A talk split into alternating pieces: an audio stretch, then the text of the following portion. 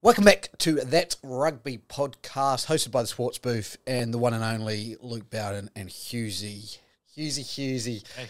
Husey, shall we get straight to it? Uh, obviously, a weekend for me to enjoy, uh, a weekend for you to probably be a little sour. Now, I will state that I went to the Wallabies game in an All Blacks jumper, not this one, but the new All Blacks jumper that I was obviously have bought and purchased. I then proceeded to take off my jacket at the end of the game, look around at all the Wallaby supporters, and say, "Bring on the Bledisloe! Bring on the Bledisloe! Bring on the Bledisloe!" Yes.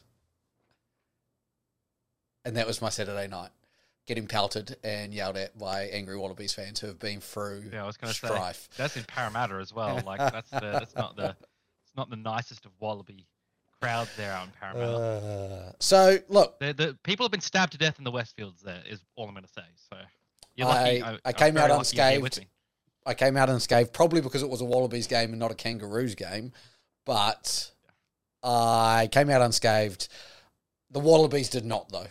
So shall we? Let's start with them, my friend. Well, yeah. Look, let's first go to man of the match for that game, which was Jaco Peyper. I mean, what a performance!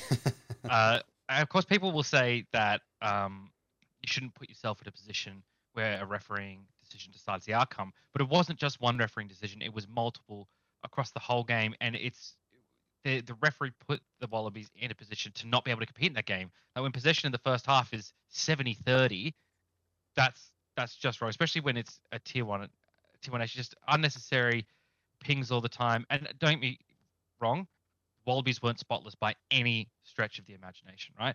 But when it's so blatantly one-sided like that, and you can't tell me the Argentinians weren't doing the same things that the Wallabies were doing, if not worse, at points. Uh, it's just you know they've got that uh, Latino fire where they argue back more. It seems it seems like the more that they chatted to the ref, the more that the things went their way. So, you know, I don't know. Maybe that's something for Slipper and Hoops to take into the next game, um, to to chat more to the referee and complain more because that seems to be the way that that's how the South Africans win. That's how the Argentinians won that one. The Argentinians played very well and very hard as well. Don't get me wrong, but far out that was a frustrating game to watch. Now, there's definitely areas the Wallabies could step up and improve, and there were things that I liked. I mean, we saw Marky Mark, just what a standout. Vunivalu's next time Vunivalu sees gold, it'll be uh, watching someone else in an Olympic medal ceremony. You know? like he's not putting on a he's not putting on a gold jersey again unless he's in the stands, um, or he goes and plays for goes back to the NRL and puts on like a Titans jersey or something. You know, like the he sh- he shouldn't see Wallabies colours again because the difference between what Marky Mark brought to the table defensively under the high ball and things like that, inter- interception try, uh, and offensively as well, incredible, absolutely incredible. Um, real sour note for the Wallabies, and I think this is probably overlooked for the impact it had on the game was losing Len Ikitau early, right? That's your outside center, one of the only players that couldn't be really replaced. Like if either of their centers went down, hard fix to replace. Um, Carter Gordon, though, I think he did a magnificent job. He's what a player. He's his little bits that he's been in Wallabies colours have been electric. Anytime he touched the ball, he was making stuff happen. Um, look, I think based on because he didn't start this week, I don't think he's going to get the start for the Bledisloe, which disappoints me. Um, because uh, he's shown that he's a great, great playmaker with the ball in his hand. Quades looked a bit off the pace to me. Uh, it looked a bit unready. Um, a lot of times, there's a lot of times when Nick White was would make a play where he'd take it from the rock, run across the face a little bit, and then go to pass it back inside. I think two out of three times, Quade either dropped it or wasn't um, fast enough to hit that gap. I think if you got Carter Gordon pushing through that hole, that's a big line break that could be made there. And he's a bit more physical than Quade as well. I loved how he muscled up in defense, just absolutely took it to the Argentinians. Um, so I think, and you said either last week or the week before that he is uh, he is the first time you sort of seen Wallabies ten in a while that's scared you, and Yeah. I, I, he definitely put that more on display this week. Um, you know, other other my other real high point for this one, uh, before we get into sort of low points, was when Angus Bell came on. Just look like an absolute unit, ran the ball really hard, breaking tackles, and definitely looks like he's back to, to full fitness and form. And if he can keep that up, and if Tupou comes back uh, relatively healthy as well, that front row rotation is going to be deadly. You know, Slipper and Alatoa, who had decent games, definitely better than their Springbok efforts, backed up by Bell and Tupou. I think, yeah, Bell and Tupou to close out a game would be immense. Or even you just do a full South African system, half half. You Yeah. know, 40 minutes Slipper and Alatoa, 40 minutes Bell and Tupou. Crazy. Totally. Look, yeah, I mean, going back to to Jaco Peyper and as well, from a neutral standpoint, um, I don't want to say he favoured one side, but there was definitely the difference in watching the All Blacks game beforehand, even just on TV, and watching the Wallabies in Argentina. And it wasn't down to quality of teams as as much as the other two teams were quality. There was a, a deciding factor, and that was that Jaco Peyper nitpicked the fuck out of that game. Like he just every two seconds he had the opportunity he could like he could have let things go, which he didn't. And and I, I, I the, at every ruck you could probably call a penalty. At every single ruck you could probably call a penalty somewhere or somewhere along the lines. There could be a penalty. We watched the All Blacks the first seven minutes was just non-stop. Like it was incredible to watch. That's the rugby we want to be watching. I went to Argentina, obviously Wallabies, and I kind of sat there and I was like, there. Other than like the finish and a couple of really good tries, that was a pretty average Yeah. game of rugby to, to witness, and and that disappoints you, anyone a little bit. Like you know, that's not what you you want the the uh, you want the teams to sort it out on the field and not the referee. So I think yeah, I can see the frustration from the Wallabies fans, yourself included, with Jaco Peyper. I think I'd be the same if it happened to New Zealand, um, but I do think yeah, I think it was an all round poor performance rather than focused on you guys. But I can understand, especially coming away with the result. When you look at the numbers, like you did as well, it it, it, it skews into the Argentina favour uh, uh, totally. But which Yeah. which makes it yeah which is really hard like you this is a new coach that's come in like yeah sure eddie's a veteran coach but it's his second game with the team you know you're trying to establish patterns you're trying to see what your players are doing and when they're just getting picked and what you said nitpicking is, is very accurate for absolutely rubbish stuff eh, how are you supposed to assess that how are you how can you look at that player when you believe that they didn't do anything wrong and tell them what to correct like what are they what what are they supposed to correct like yeah of course there are there were instances where they could correct some stuff. Don't get me wrong, but the other ones when it's just, you know, just not on. It's like, what are you supposed to do there? When the other side is doing something and they're getting away with it, and you do it and you get, so you either give the enemy, the opposing team, an advantage by not being able to play on equal terms, or you get penalized for it, which also gives the op- opposing team the advantage. So you're playing with one arm tied behind your back, and uh, that's that's very frustrating. You can see some of that frustration creep into the game, um, but yeah, for, for me, it, it was it was it was a hard watch, and I think the Wallabies did well to keep it as as close as they did. And even the last try, the fact that there wasn't any review of the knock on that the Wallabies, where the captain is saying, "Can you have a look at it?" And the referees just ignored him. It's just, Did- pretty, you know, that's that's Did you watch on TV? Obviously, you watched on TV because at, at the ground, no one could understand what was happening. Like, did they ever? And I still haven't seen it. Did they ever send it up? Was it ever sent all up? they they did. So they they only looked at the grounding of the ball. They didn't look at the plays preceding it. ah, I is see. where the, The Wallabies had said there was a knock on, I which see. is, you know, that's where I don't know the NRL. If the fucking NRL can review every try and the lead up to it for uh, knock-ons and things like that, why can't rugby union? Why can't international test matches do that? Like, Totally, I, I get it. And, and if it was, I don't know how many phases. Again, I, I missed it completely at the ground. How many phases or what? And I think there can be a limit to how far we go back, and, and in the end, you've got to leave it up to the referee. But yeah, it just I think it, seemed- was literally the one before, the one before, which is what was very frustrating. Exactly, yeah, and that, and that, and that's where you, you start to get issues. And I, the the issue I had with this game, and it's not no one's fault. It's rugby's fault if if, if it's anyone's fault. Is you'll go back. World Rugby could co- probably go back, watch Jaco Peyper's game, and go every decision he made was correct. Like, like again, and I'm not saying that from a point of view that yes, he may have made a couple of penalties where if we went back and reviewed every penalty it was wrong, but the his general decisions were correct. It was just as I said, nitpicking where you can either decide is applied. yeah, yeah, exactly. How he applied those rules as well. Like it's going to make it really interesting when the Rugby World Cup comes around and how teams, you know, I guess, change with the referees? Like, how do you? Mm. Because that's something that I guess the Wallabies didn't do well. And again, it's not something you can go in that prepared for. Is how do you dictate to the referee and what's he what he is applying to the game? Because you have to start doing that now. Like we, that's every international team has to be like, how is the referee re- refereeing this game, and how can we stay in his good side of the box? So again, as much as a lot of negatives can come from a loss to Argentina at home, and you've mentioned some really good positives. I think Aussie can still take a lot more out of this game than not take out of it. If you know what I mean, like like as bad as a, a loss is, they t- they take so much out of this game. Like you see, Carter Gordon, you know, playing in the centres with you know a dual playmaker role wasn't a bad setup for you know in the end when he like if I'm Eddie Jones now, I'm more confident at carrying a six two bench with what Carter Gordon gave me in a second five. So there's lots of things I think Eddie learned, and like, that's why I think again Eddie's so confident going into into this All Blacks game that they can turn it around quickly.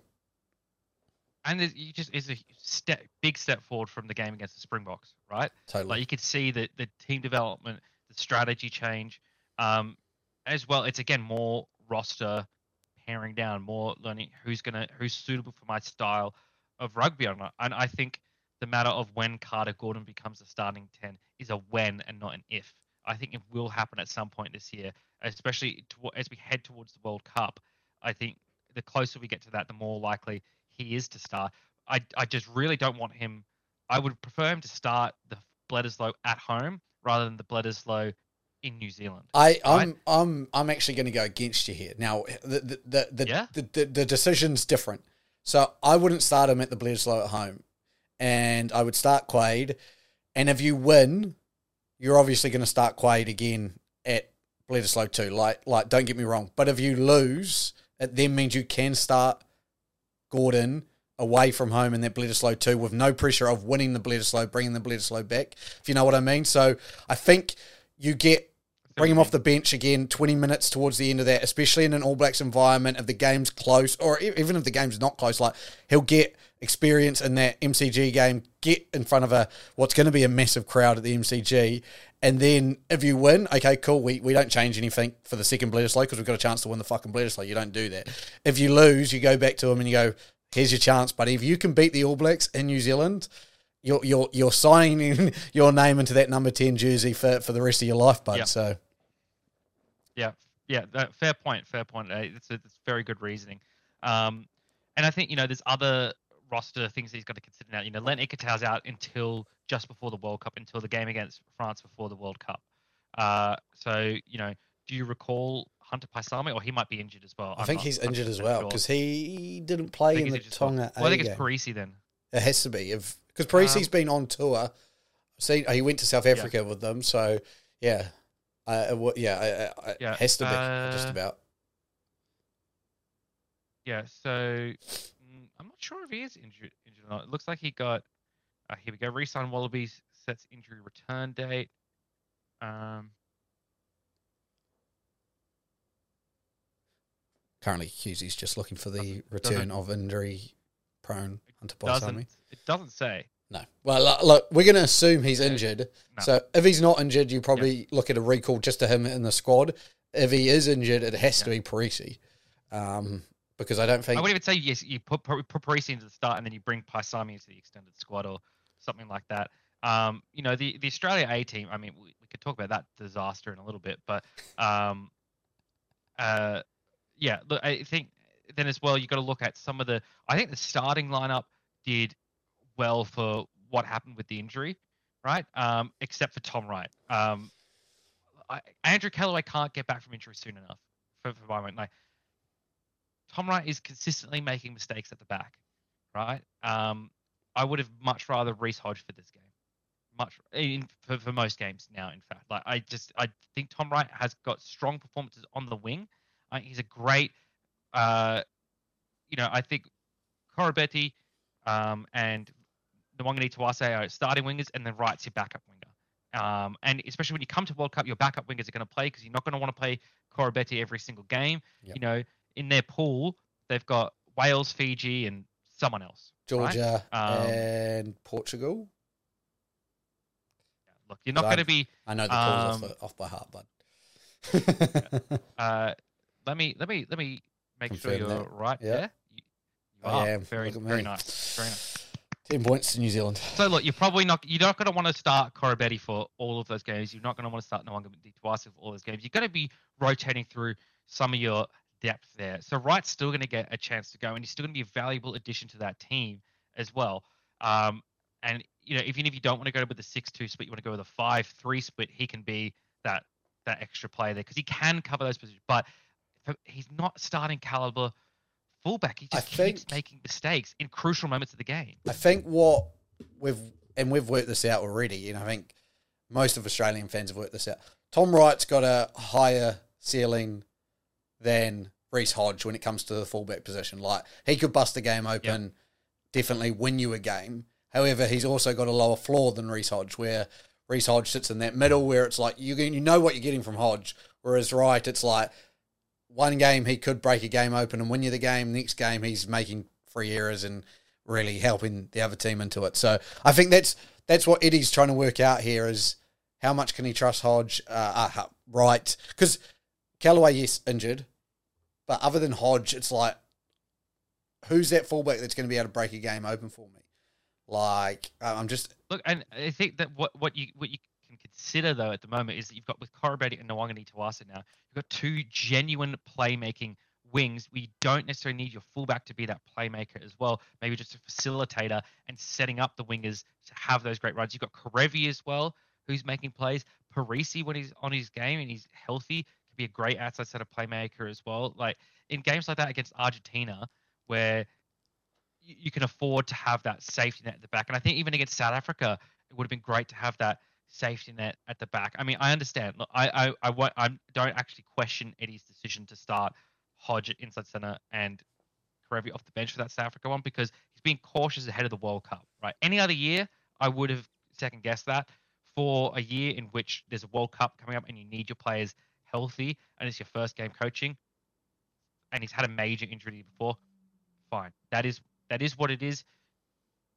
Whatever. I think that when you put Kerevi on, what I do question is why leave Tom Wright on and uh, not move Hodge to fullback and Kerevi at 12 at that point. Then when you could see Wright wasn't doing anything, um, and his even his speed wasn't making up enough for Vunivalu's shortcomings.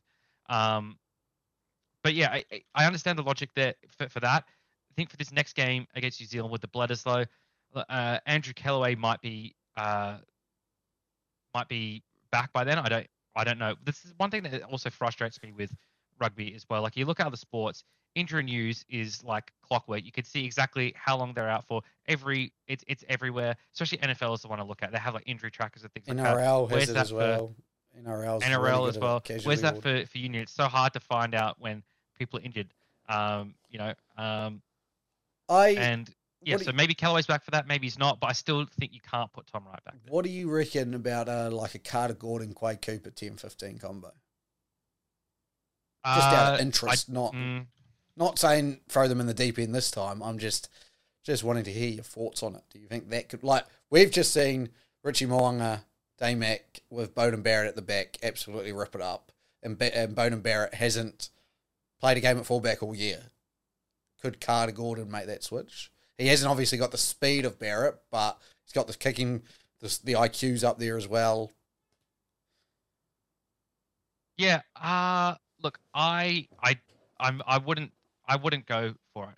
You know, for me, Carter Gordon needs more experience just playing as a Wallaby um, before he starts doing positional rotation. I mean, he did it for this game with center, but playing center and starting, you know, coming in center for an injured player and starting at fullback against the All Blacks is two totally different propositions. Totally. You know, um, Quade Cooper, I don't think he could play fullback. I Yeah. think he's probably a bit too old, probably lost a little bit too much pace now. Um, and to be honest, I, I, I, it's a bit unfortunate for the Wallabies that in the two games that they've played, they haven't really been able to do the Quade Cooper hand off to Carter Gordon, um, like a regular 10 to back up 10. Um, they were sent throughout the Super Rugby Pacific season.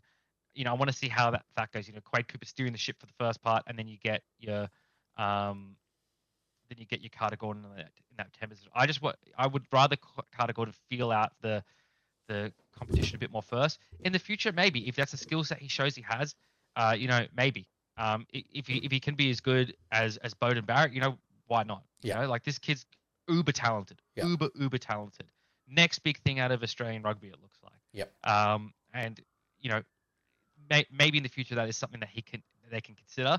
But again, I think he's better off, and I think it would be better off for Australia with him in the ten and another player like a Kellaway or Petaia in fifteen, or if Suaalii comes over next year, put him there. Max Jorgensen, if he's healthy and showing he can play fullback that well, put him back there as well. Jorgensen adds a little bit more size to his frame. He could be a really good fullback. He showed that for the Waratahs this year when the, the biggest question is about his defense with his small frame, and he was a key defensive part of the Waratahs' efforts, and they fell apart without him. So, look, I think they've got options, and I think Carter Gordon will be best for the Wallabies in 10. Shall we get off your Wallabies, you losing fools, and move on to the mighty All Blacks? Yeah. Because we took down the beast that is the Springboks, and it was glorious. It was one of the best games we've played in a long, long time. Um, raced out to a 17 0 start with Shannon Frizzell flicking on his beast mode meter and turning it on, and Will Jordan returning from injury to really break the hearts of the Springboks. So, look, I. I I don't hate the Springboks, obviously. It's a competitive rivalry, us and the All Blacks. Um, but a lot was being said, you know, they sent over 13 players early. They felt like they were up for it. Um, it was really good to put them in their place. Now, I don't think this changes whose favourites going into the World Cup. Like, I think if on neutral ground, it's a completely different ball game. I loved a lot of the tactics we used. I, I think everyone expects New Zealand to run the ball, and all of a sudden our kicking game was on point. Will Jordan contesting, Mark Telea, two tall wingers um, contesting, Aaron Smith. Man, I, I, I don't know. What he's like thirty six now, and he's still just quite clearly the best ten in New Zealand rugby by a mighty mile. When he, he came off and Finlay Christie came on, we, we definitely lost a little, and, and just what Aaron Smith is doing will be sorely missed in the coming years. But I mean, I couldn't sit there and watch that game and point to you one bad All Black performer. It was a total team effort. Um, whereas the Springboks, it was different. You could definitely point out a couple of players who didn't have good games, which is what makes me go, look, this is definitely not us going in as favourites to this World Cup now. This is a good win, showing a blueprint of how to beat them. But de Allende had a bad game. Wiese had a bad game at number eight. Um, I don't think Faf had that good of a game for what Faf standards is. Um, Vil- uh, the ten, definitely didn't have a good game, and um, it showed it showed Andre Pollard is is missing big time. So, uh, look, it's it's it's interesting. It's going to spark a lot of conversations in the Bok camp. I think about what they are going to do. I loved um, the fact that Rassie was on, um, Erasmus was on a back, bit of a back foot, where someone asked him about the ref, and he goes, asked him about the performance of the ref, and he goes, it wasn't as bad as our performance. So, uh, obviously, still got some jokes in him, which is good for rugby. Uh, but yeah, a good New Zealand win. What can I say? Look, I look, I love nothing more than seeing the Springboks humbled. So, um, you know, I, I I don't really want to say too much else because we're playing you next, so I don't want to say anything nice. To be honest, no. Uh, look, it's, it just shows. I think a lot of people. Bring on the blue No, no. I think one thing that is actually really impressing me about the All Blacks at the moment is that, um, and I think this is probably a benefit to how they've handled their coaching decision. Right, is that Ian Foster is playing without any pressure on him right now. He's not coaching for his job. Right, he knows he's every game is essentially his last one. Right, this he's never gonna coach against um, South Africa in the Rugby Championship again. Right, he might face him in the World Cup, but he's not going to face him in the Rugby Championship again. I think the All Blacks are looking really dangerous, and I think the fact that he doesn't have that pressure on him any longer. Whereas you know last year people were calling for his job ahead of the World Cup. Now it's just like, I'm coaching this last year. Um, whatever happens, happens, and no matter what, I'm going to get work somewhere else next year. Yeah, totally. I, I can just coach without any pressure. I can coach the way I want to coach. I can make the decisions I want to make. Um, and you know what? The worst that can happen is is I can get fired early. Yeah. Right? I'm already leaving. Right? So uh, what you know? What's the worst that can happen? Really? Yeah.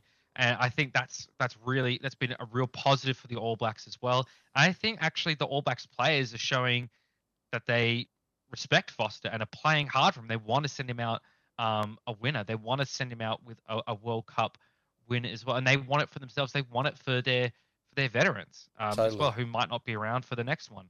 Um, you know, they think the the All Blacks are really hungry for um, for a World Cup.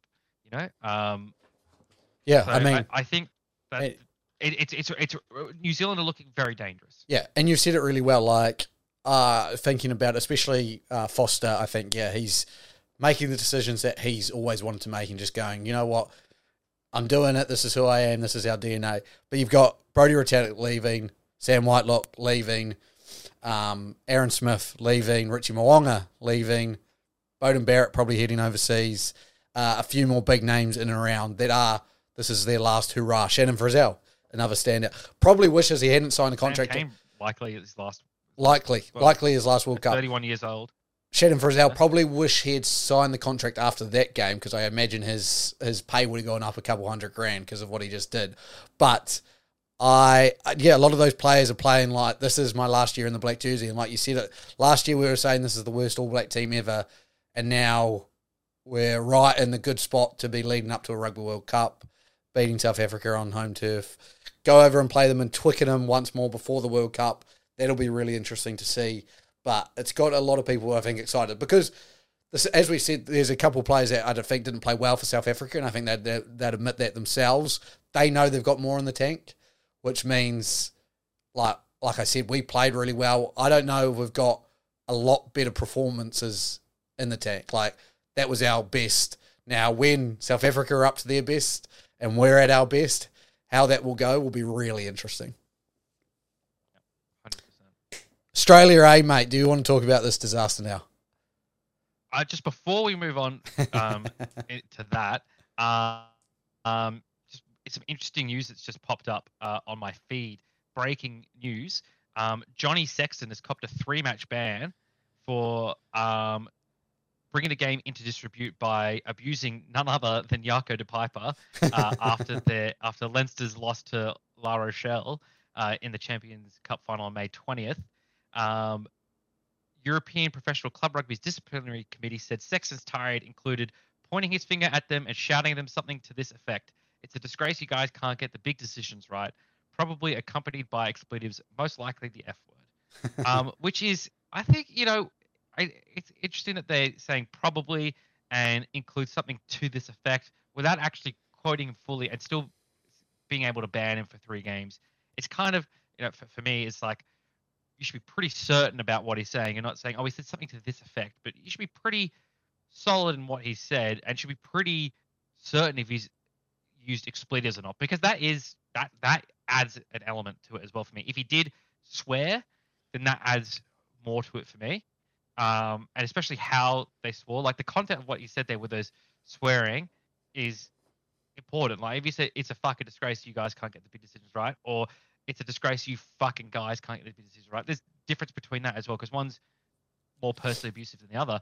But I just think it's quite interesting that the same referees copped a lot of flack about his style of refereeing by uh, some world class players not that far apart it is interesting as well because, and a lot of people were talking about this. He's been banned for three games. That ban ends when the World Cup starts because they've got free warm up games. uh, Erasmus got banned for a whole year for a couple of tweets and a few other things. I think he had a tunnel indiscretion as well. It is interesting. Look, I'm all for players playing at the World Cup. Uh, I would have loved a four match ban and send a message to them like you will miss a World Cup game because of this, yeah. and really state that we're behind these refs. But as you said, it sounds. I haven't read any articles. I the only thing I read was apparently he said he was a fucking disgrace. But what you're saying now, even I haven't read it. Got I just read a like a line of a heading. Um, would make me believe that there are. He's definitely directed something towards them. They just no one's been able to pick up what was said and how it was said. Um, so interesting though, very interesting. Obviously, you can't speak to refs that way. sometimes it gets the better of you as a player. Um, Johnny Sexton's, pro- I, I imagine, has got a very clean record. I haven't heard of him ever doing anything like this before. Um, but you do have to protect the referees um, because if we didn't have them, we wouldn't have a game. Um, but it is, as you said, interesting point that we've had. Jaco And- again. And as well, just to add on as well, that yes, we've talked about Jaco a lot this uh, this week um, and his refereeing, uh, and even this Johnny Sexton thing now. But again, we- we want to reiterate sort of like what we said earlier in the year is that uh, when all the uh, Rassie stuff sort of happened and all the stuff about different referees bringing out tweets and stuff like that, never you should never it should never be the fans going into their DMs, abusing them and threatening them. That's just that's not on. You know, no matter what my feelings are towards Jaco Peyper after that game, that's not something that you do. That's not that takes it above and beyond. You could definitely criticize someone's performance in a public forum like this. Uh, you could even send them a message saying, "I think your refereeing wasn't that good," because hey, that's what happens with everyone. That's what players get as well. But you can't take it that next step further. You can't be threatening them. You can't be going over the top about it. I mean, even the messaging thing, I think, is borderline. Probably something public, like a public tweet at them. It's probably a little bit more on the level, I guess. But I guess most people have their DMs turned off from strangers anyway. Um, just you know, there's public criticism. No one, no one's immune from public criticism, and no one should be immune from public criticism. But where it goes into threatening territory and abusive territory, that's where it gets taken too far, and that's what people need to learn. Um, that some things are just are just not on. Um, and so I, I hope no one takes it that far. Uh, and if you do, you should never attend a- a rugby game or watch a rugby game again. Totally. Totally. Australia, A. Yes. Yeah. Uh, so I, you know, once again, not broadcast on Stan. He actually put me onto the the live stream for this one. I didn't even know it was being played on the Friday. I thought it was being played on the Saturday, um, which shows how well they advertise Australia A. But from what I saw of this game, Australia A were just throwing the ball around like it was a game of touch footy or something. It- when they sort of switched on a bit more in the second half, we saw a bit better what they can do. You know, where they Yep. they closed the gap somewhat. But this the deficit they found themselves in after the first half was just ridiculous. It was ill disciplined, uh, and it's everything that was wrong with Australian rugby. To be to be honest, it's poor decision making and poor discipline. Um, and you know there are bright points, sure, um, and the fact that I'm able to make up the deficit, players getting healthy from injury and things like that as well. But it just looked like players went into that without a, a plan, really. Um, it, it, it, they looked like they didn't take Tonga seriously, uh, and it backfired them. And that's a great sign for Tonga as well. But it's all sobering for Australia. Um, and you, you can't be doing that. You've got to be better. And Eddie Jones will have been looking at that and would have been ruthless in picking apart anyone he, he saw making terrible decisions. And that, um, you know, Bernard Foley had probably one of his worst games in a while. I love Bernard Foley, but Mhm. he he made some terrible decisions that game that I just didn't understand. Uh, Lachie Swinton as well, right? Um, you know, beloved by a lot of Aussies for bringing the hammer, just again lost his head, um, and it's just you just can't understand it. Uh, so look, there's there's work to be done for Australia, A for sure. It's just there's work to be done for the Wallabies. Yeah, and and from the Tonga point of view, what a win! Like again, everyone's saying, "Oh, look, they've got these new names, so they should be winning these games." But it's it's one thing to have those names, and it's another thing to put out the performance and get the job done. And Petal Falau looked incredible. Pita Ahki um, looked incredible. The second five, I think they gelled really well. William Havili stepped up big time um, from his Moana Pacifica uh, season. It's it's definitely looked like it's it's added some oomph there. It gave me a lot of faith in Moana Pacifica working for Tonga nations as well, those those islander nations, um, because it was a good mix of those international based players and Moana Pacifica based players, and boy, they put on a performance. They fronted up. I, I thought, yeah, look, their backline was ridiculously talented, and I thought that's where they'd keep themselves in the game. But the front forward pack definitely fronted up and uh, showed some mongrel. And I like, I was the same with you. I watched that game and I was like, man, Lachie Swinton, it, this is a game for him. He's involved in everything. He's you know being that bastard that we say you need in a team, but he's just got to just got to stay on the field, man. If he can stay on the field, I sat there watching and going, "This is your missing number six. This is it. This is what you need on the field. He'll hit harder. He'll tackle harder. He will play harder." And he just got to stop doing dumb shit. Yeah. For for me as well, I was I just back to the Wallabies a little bit. I liked what I saw out of our back rowers. You know, I thought McReight had a good game.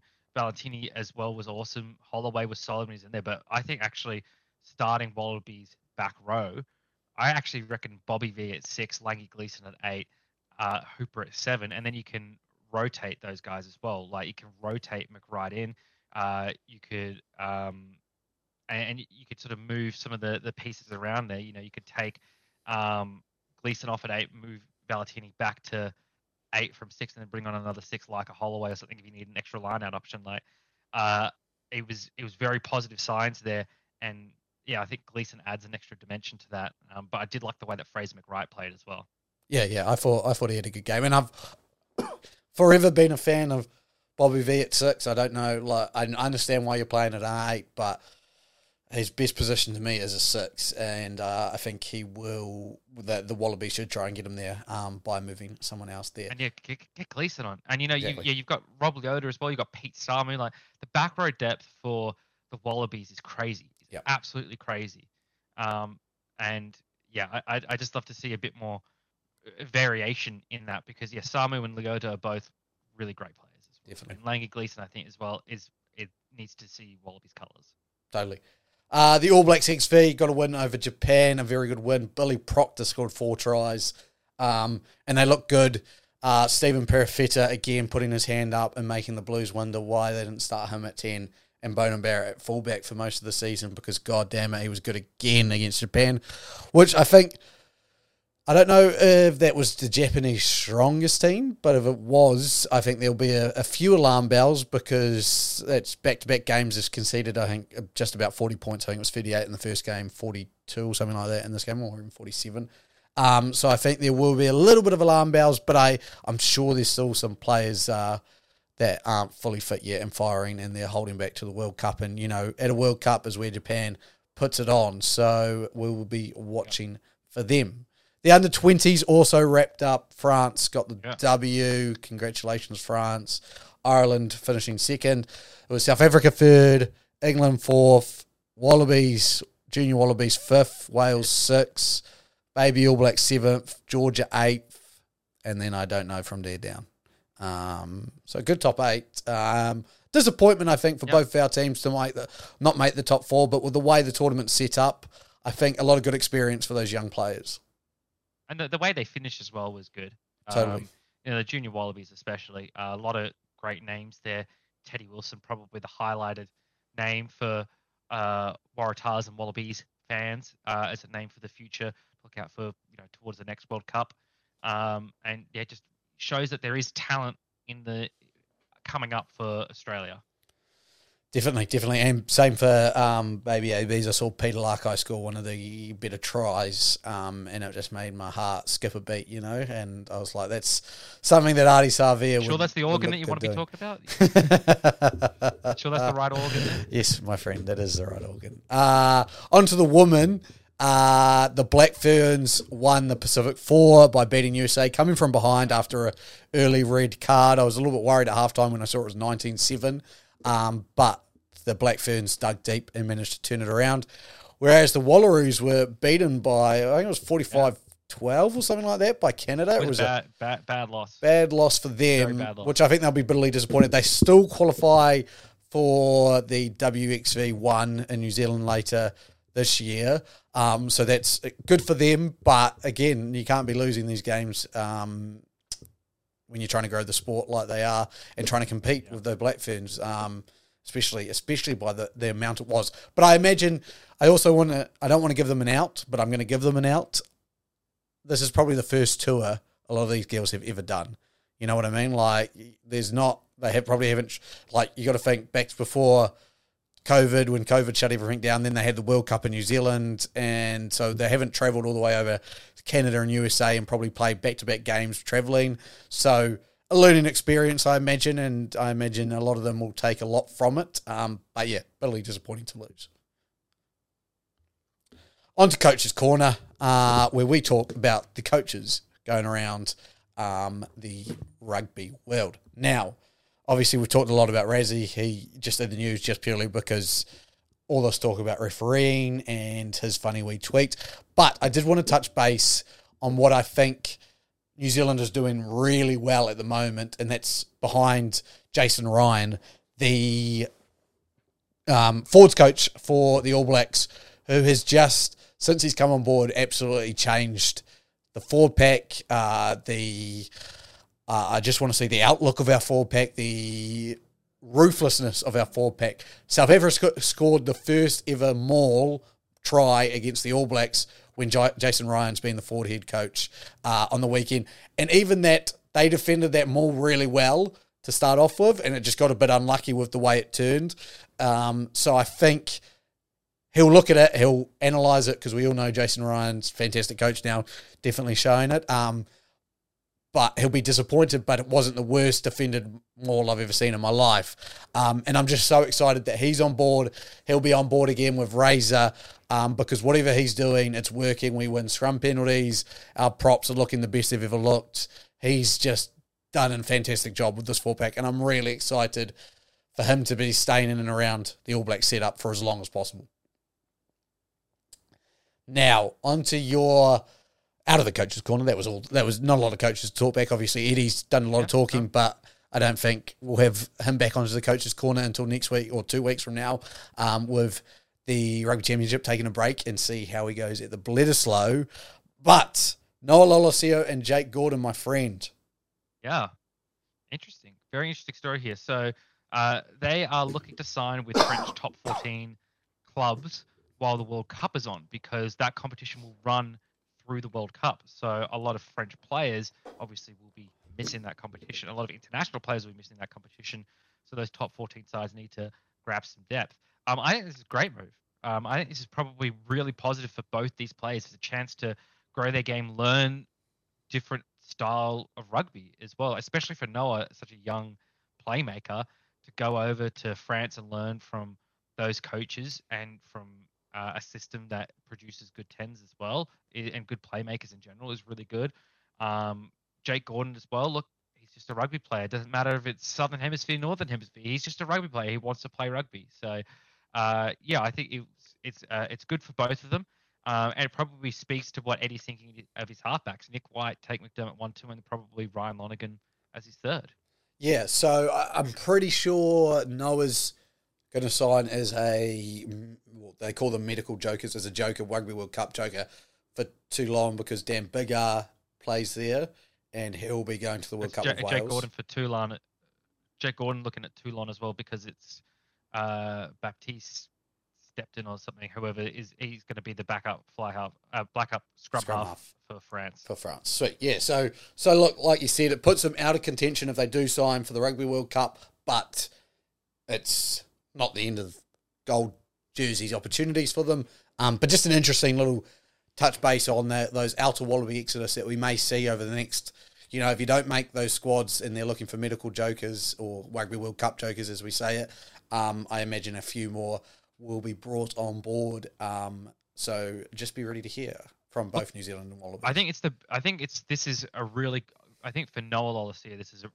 It's just, it's better for Noah than it is for Jake. Yep. Right, because Noah needs to look before the next World Cup. Right, the, the current stable of Wallabies tens is Quade Cooper, Carter Gordon, Bernard Foley. It would seem right based on Wallabies in Australia A. Um, so he's the fourth man in the three man um, race, right? Um, in a three spot race. Uh, but before the next World Cup, right? Quade's probably not going to play that one. Bernard's probably not going to play in that one. You know, sure, Johnny Sexton's playing still at 38. I don't think either of those guys are still going to be playing at Wallaby level at 38. So then who's and Carter Gordon will presumably be the starting 10 by that point and will have led the Wallabies to countless wins since then. Um, so who's going to be his backup? Who's going to be his understudy? And that's where Noah could slot in quite nicely. Um, you know, that's where he sort of played. You know, he, he showed he could do that at the Brumbies, where Debreczeni sort of took a took the starting role, and Noah came in and finished off games. Maybe that's where his strength lies. Maybe that's something he plays towards. Who knows? But it, you know, there's going to be opportunities for tens for the Wallabies um, and Australia. You know, in the near future for young guys like him. And I think just the opportunity to play overseas, to learn, uh, and to be out of the Australian media scrutiny that he's probably one of the most heavily scrutinized Australian players in recent memory, right? Like, uh, in, in terms of purely just um, gameplay, I guess you know, obviously there's off the field stuff with Israel Folau being heavily scrutinized, but I think in terms of just their gameplay, he's probably one of the most heavily scrutinized in recent memory. With you know, the kid with a lot of promise that hasn't really lived up to it, still has a chance to do it though. You know, he's very similar to maybe to a James O'Connor where he comes into a late career revival kind of thing. Or it's, it's, it's even that is a bit premature because saying late career revival. You know, he's three years into professional play or something like that. So, yeah. you know, he's it, it's just a chance for him to develop more skills. So I, I really like this move from him, and you know, recognizing where he sits and recognizing that he's got to get better, not sulking about it. You know, he's he's going out and actively looking to improve it. I think Eddie will respect that as well. Totally. Uh, it's, it's a it's a big thing. Someone asked me, or someone asked in our uh, football group chat, you know, why isn't Rory Arnold playing? It's because Rory Arnold chose to sit in Japan and not play rugby all year and get paid his contract rather than come back to Super Rugby or another competition, get paid a little bit less. Yeah, but sure, but then play rugby and then maybe be up for Wallaby selection, and that pissed Eddie off. Yeah. Right. So I think he'll like that from Noah that he's not sulking or he's not just sitting on his ass. He's actually going out and seeking more opportunities. He's looking to improve. He's looking to keep playing and keep his skill set up. I think that's something that the new coach will respect. Totally, totally. Uh, obviously, Bledisloe is two weeks away now. Bring on the Bledisloe. Bring on the Bledisloe. Bring on the Bledisloe. Uh, so, for we, we are going to be releasing a couple YouTube videos with some challenges coming very soon. So stay tuned on our YouTube for that. But I thought to finish off this podcast, let's discuss a couple of our most memorable moments from Bledisloe. Now, this memorable moment probably is memorable for both sides because of the test match that it was. And so this is my memorable moment. I'll take you back to Sydney 2000, 110,000 fans in Stadium Australia in Sydney. Uh, the All Blacks shoot out to a lead. I think it was 24 0. And the Wallabies come back to make it 24 all at half time. Um, before they take a lead, 35 34 with mere minutes to go, the Wallabies look to have it won before the ball goes wide to Jonah Lomu, who goes in untouched and scores to win the game 39 35 for the All Blacks And what is considered the greatest ever test played. What a game. What a Bledisloe moment. Uh, so that is my most memorable Bledisloe moment from the All Blacks.